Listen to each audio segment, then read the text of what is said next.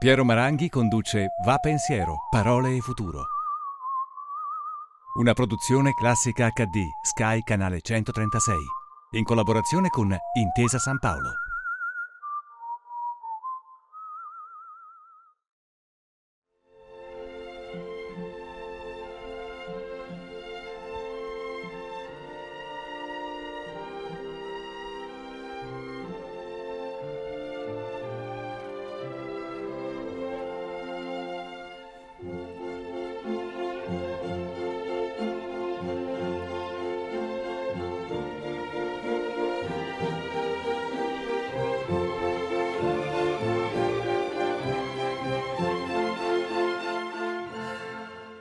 Benvenuti a una nuova puntata di Va Pensiero, parole per il futuro. Per dare il benvenuto al nostro ospite abbiamo ascoltato l'inizio dell'ultimo movimento della Sinfonia Pastorale di Beethoven nel 250 anniversario della sua nascita. Il nostro ospite ad 11 anni è stato invitato da Wilhelm Furtwängler a suonare con i Berliner Philharmoniker e da allora abbiamo sempre sentito parlare di lui. Pianista prodigioso e dagli anni 70 uno dei più grandi direttori d'orchestra al mondo. Ma chi vuole ricondurre quest'uomo alla sola musica commette un errore. Intellettuale, saggista e infaticabile animatore di iniziative anche molto importanti a livello politico, una fra tutte questa ricerca continua di spunti per la soluzione del conflitto israelo-palestinese. È un piacere e un privilegio avere con noi in questa puntata di Va Pensiero il maestro Daniel Barenboim. Benvenuto maestro. Buonasera, fa molto piacere parlare. Come sta innanzitutto maestro? Oh, benissimo, benissimo. Ho molto tempo, dormo molto, dormo 12 ore al giorno, che per me è una novità, eh, non è che non mi ricordo perché non ho mai avuto questa possibilità. Eh, sono, sono, tutto va bene. Bene. Senta, tornando a Beethoven, compositore a cui lei ha dedicato una vita di studi e innumerevoli e indimenticabili interpretazioni, quanto il suo messaggio di unità e fratellanza ci può aiutare in questo momento, in questa crisi?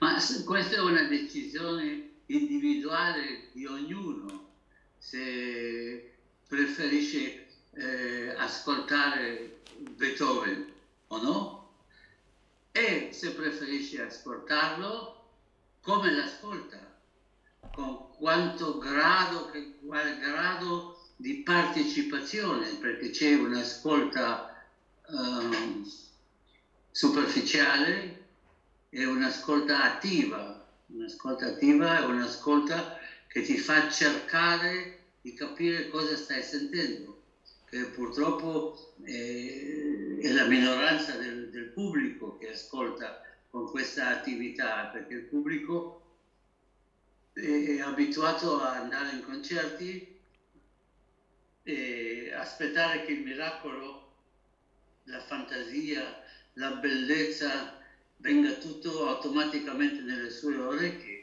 dimenticando che per per eh, avere questo messaggio bisogna non soltanto aprire le orecchie, ma anche il cervello, perché se uno non ha la curiosità, come in tutto nella vita, senza curiosità non, non c'è qualità e non c'è, non, non c'è niente. Eh, io non ho mai utilizzato la musica per qualsiasi cosa altra, non credo in questo, non credo che la musica si possa utilizzare per far passare dei messaggi sociali, politici, eccetera. E, semplicemente l'esistenza della musica come qualcosa che è importante per l'essere umano, che, che dà il suo loco, che dà alla musica il suo loco in, in questo mondo. Senta maestro, lei da oltre 30 anni vive in Germania, eh, a Berlino, e dalla Germania noi leggiamo in questi giorni in Italia dei segnali contraddittori e chiaramente guardiamo sempre alla Germania perché è il paese leader dell'Europa e quindi chiedo a lei di raccontarci che cosa sta succedendo in Germania. Anch'io posso soltanto avere un'opinione eh, come le vostre in Italia dalla televisione. Non è che io ho relazioni privilegiate con il cielo, con niente d'altro. E si sentono tanti rumori. Cioè, ho trovato la, il discorso della signora Merkel qualche giorno fa assolutamente straordinario, chiaro, eh, né ottimista né pessimista, chiaro, sensato, sensibile. Eh, tut, può, posso pensare solo, solo, tutto il bene che si possa questo. E penso che i tedeschi sono molto più disciplinati che i latini. Lo dico anche come metà latino io, nato in Argentina, l'unico paese dell'Italia dove si parla spagnolo. e, ehm, sono disciplinati, io vado a passeggiare nel parco ogni giorno e tutti seguono le regole, non più di due persone insieme, non questo, non l'altro. Dunque si aspetta, c'è il grande dubbio se il virus ha lasciato un po' la Germania di lato, si è dimenticato dell'esistenza della Germania e ha attaccato con molto più forza l'Italia, la Spagna e la Francia.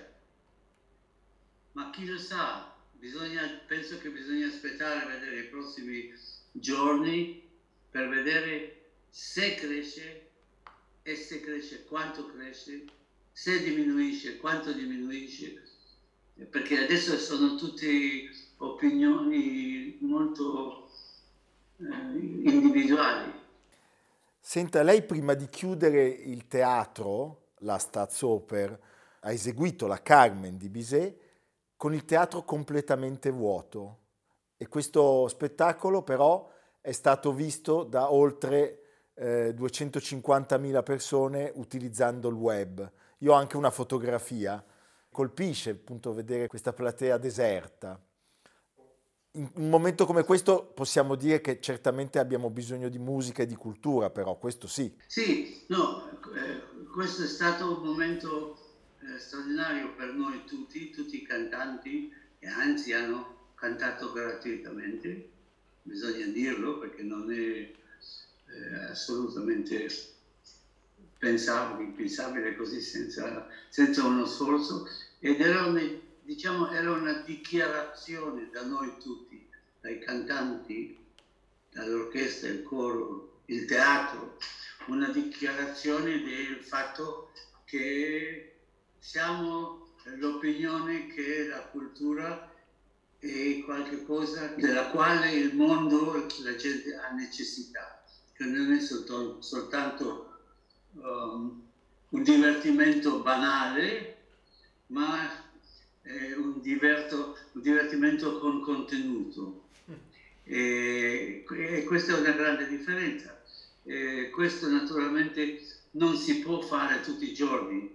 Adesso possiamo mostrare, e lo facciamo sul sito web della, della Staatsoper tanti, tante opere che sono state filmate, il Tristano, il Parsifal, eh, Macbeth, eh, insomma una trentina d'opere, queste si possono vedere, ma non si deve pensare che da adesso in poi non ci saranno più concerti o, o spettacoli d'opera senza pubblico, perché la relazione fra eh, l'artista il pubblico è molto importante, non soltanto per il pubblico, ma anche per l'artista.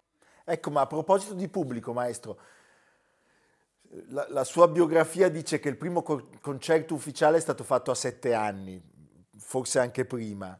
Adesso, no, no, sette, anni. sette anni. Lei è stato privato del pubblico. Dopo una vita ininterrotta, lei dirige ed esegue più di eh, 100 concerti ogni anno per la prima volta nella sua vita il pubblico non c'è più. Che effetto le fa? Eh, mi manca. Le manca? mi manca, naturalmente. Eh, vorrei tornare un attimo al discorso che facevamo poco fa della Germania, per parlare di Europa. Lei è sempre stato molto attento alle politiche degli stati, le analogie, le differenze. Allora, io ho una sensazione che le porto. L'Europa rispetto al virus all'inizio è stata molto disunita. Abbiamo visto anche cose non belle, la chiusura unilaterale delle frontiere, atteggiamenti e politiche molto diverse. Ed è un'Europa, quella che abbiamo conosciuto negli ultimi anni, direi molto economico-finanziaria, un'Europa che forse non ci piace rispetto a quella dei padri fondatori, che era molto più politica, sociale e culturale.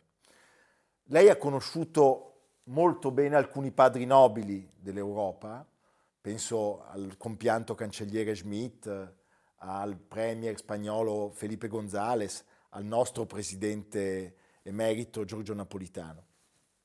Ritiene che tutto quello che sta succedendo possa riportare l'Europa ad una cifra più politica, più sociale, più solidale, più culturale? Questa è una, una questione che non è facile eh, a rispondere perché io è già da certi anni che sono molto critico dello spirito dei nostri tempi. Non sono uno di quelli che di chi pensa ah quando io ero più giovane tutto era molto meglio, assolutamente no, ci sono tante cose che ci sono, ci sono migliorate e altre meno.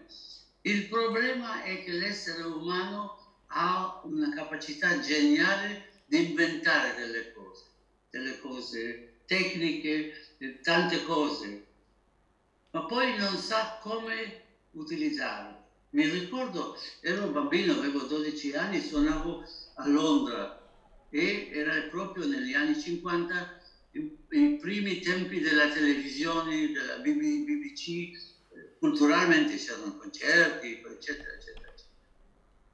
E la gente criticava la televisione, dice un disastro, i bambini non faranno più i doveri per la scuola, eh, come se fosse la televisione che è colpabile. Insomma, l'essere umano ha la genialità di inventare qualcosa, ma poi non sa dominarla e diventa lo schiavo invece del padrone. Lo stesso oggi, più, più con molta più intensità, con l'internet. L'internet è una cosa meravigliosa, hai bisogno di un dito, fai così e ti dà le informazioni. Qual è il risultato? Pensi che informazione e educazione sono la stessa cosa. No, no. Uh, e sarebbe stupido di criticare l'internet, lui innocente, siamo noi stupidi.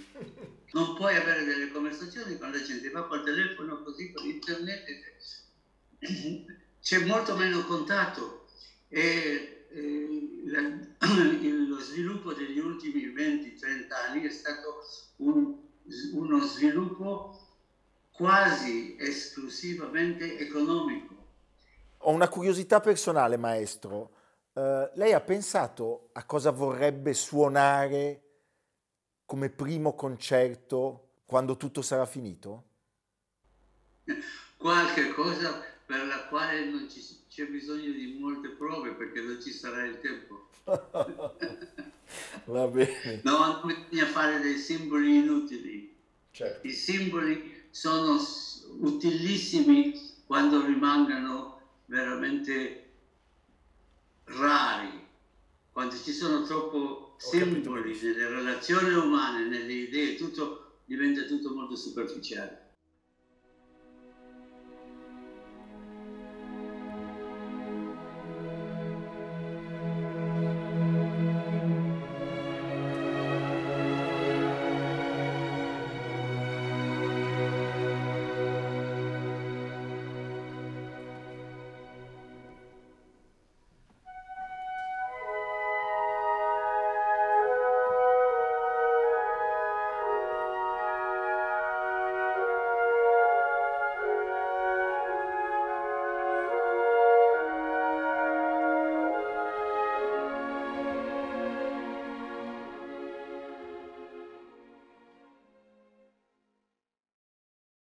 Abbiamo ascoltato un passo del preludio del Parsifal.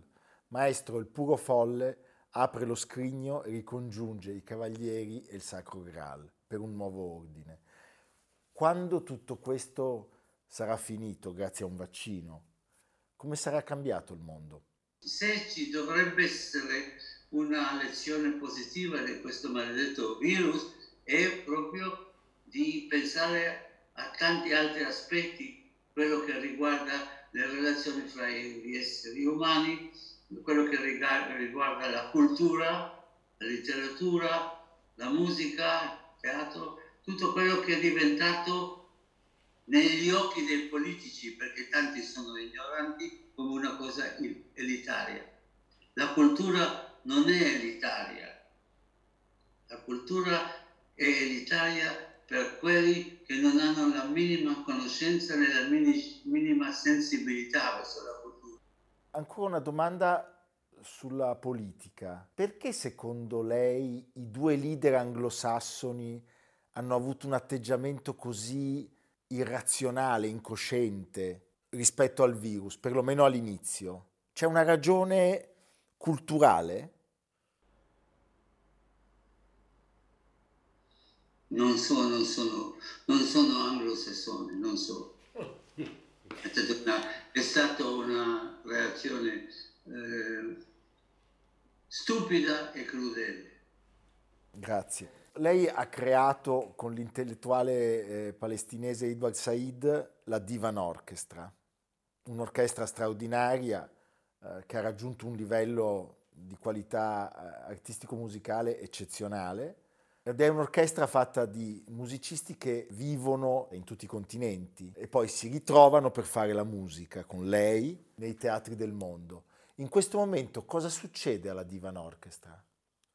Ma in questo momento eh, niente, come tutto, tutti i musicisti nel mondo, um, a causa del virus. Certo. Ma se no, eh, lo, eh, guarda, lo sviluppo del Divan, eh, che l'abbiamo fondato nel 1999, è stato uno sviluppo a cui nessuno di noi avrebbe potuto pensarlo prima di farlo.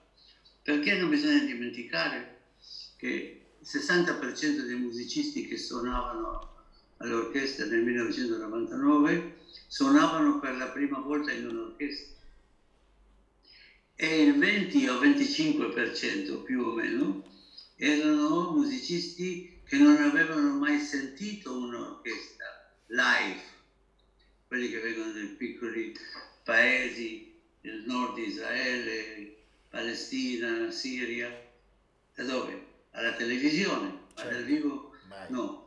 E l'orchestra per una combinazione di, di, di, di effetti e, si è sviluppato musicalmente molto velocemente perché ho avuto la possibilità, grazie al governo di Andalusia in, in Spagna, di avere una fondazione che mi permetteva di offrire dei stipendi ai musicisti con particolare talento per continuare i loro studi. Dunque è questo che ci ha permesso in otto anni, nel 2007, di suonare la variazione di Schoenberg al Festival di Salisburgo. La variazione di Schoenberg è uno dei pezzi più difficili per l'orchestra e l'hanno suonato a meraviglia. Pierre Boulez era lì, ma ha detto che lui non aveva mai immaginato che un'orchestra potrebbe suonare così. Perché? Perché avevano tutti il stesso modo di pensare, lo stesso modo di suonare. Avevo, io avevo avuto un sacco di prove, ho fatto 20 prove, certo. Eccetera.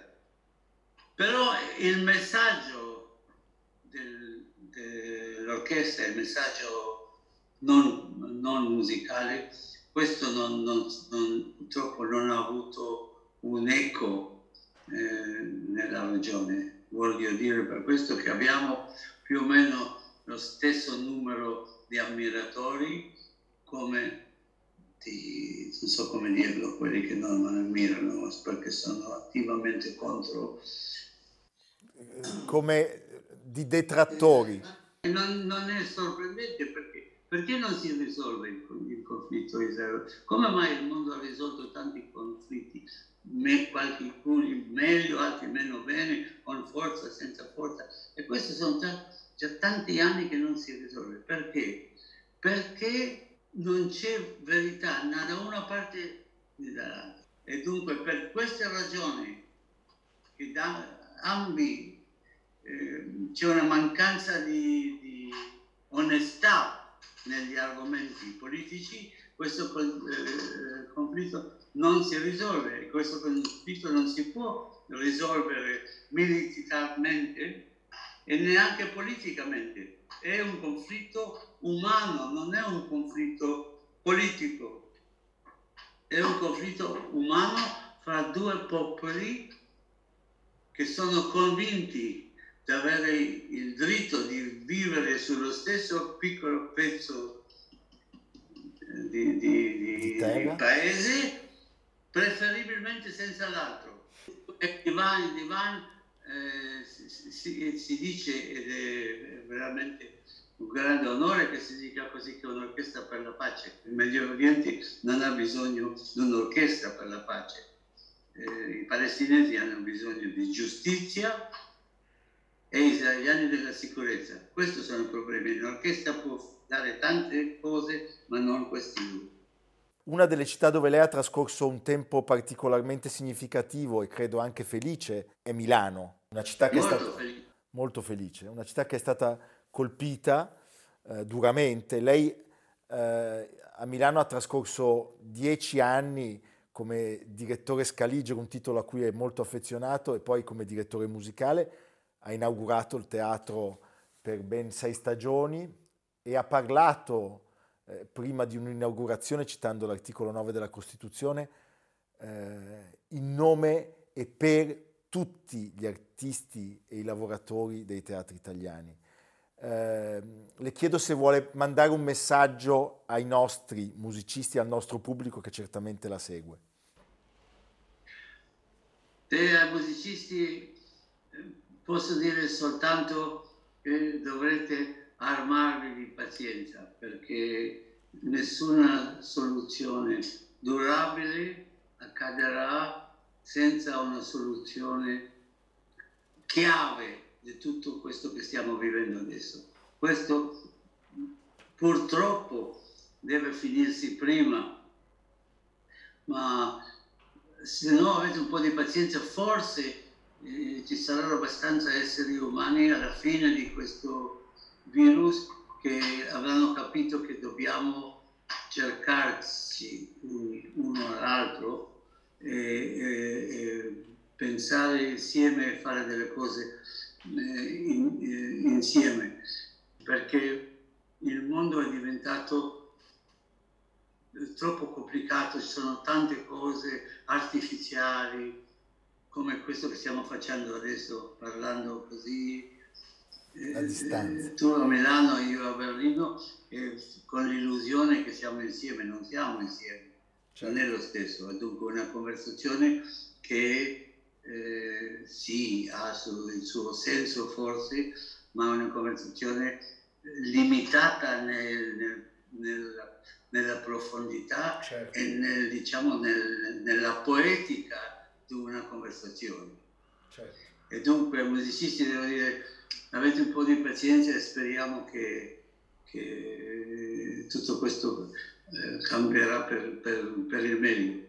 È sicuro che il mondo non sarà lo stesso quando questo sarà finito. L'unica questione è sarà meglio o peggio. Veniamo a questo momento. La sua vita è piena di musica. Si può ascoltare il silenzio? Beh, il silenzio bisogna cercarlo. Il silenzio non viene da solo. Il silenzio non è quello che la gente pensa, che qualcuno fa rumore, tu gli dici stai zitto e c'è il silenzio il vero silenzio, il silenzio profondo, lo deve cercare ogni essere umano e se vuole avere una vita piena di, di, di senso, lo farà. Il silenzio è necessario, parlando della musica, il, necess- il silenzio è necessario per, prima di incominciare un pezzo, ci deve essere il silenzio. La prima nota che si suona o che si sente è quello che è in relazione al silenzio certo. che lo precede. Non comincia da un altro suono e dunque il silenzio eh, filosoficamente è forse eh, l'elemento più importante per l'essere umano. Prima di salutarla e ringraziandola, le chiedo di offrire al nostro pubblico uno spunto, una lettura, un segno positivo per il nostro futuro.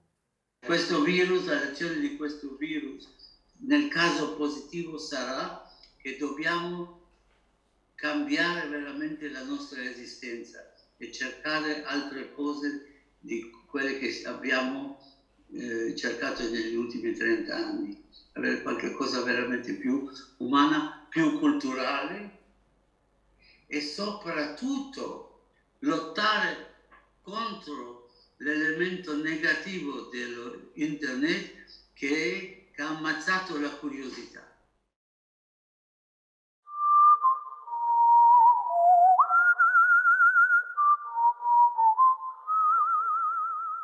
Piero Maranghi conduce Va Pensiero, Parole e Futuro. A cura di Samantha Chiodini e Jacopo Ghilardotti. Realizzato da Patrick Gallenti, Simone Manganello, Valentino Puppini. Una produzione classica HD, Sky Canale 136. In collaborazione con Intesa San Paolo.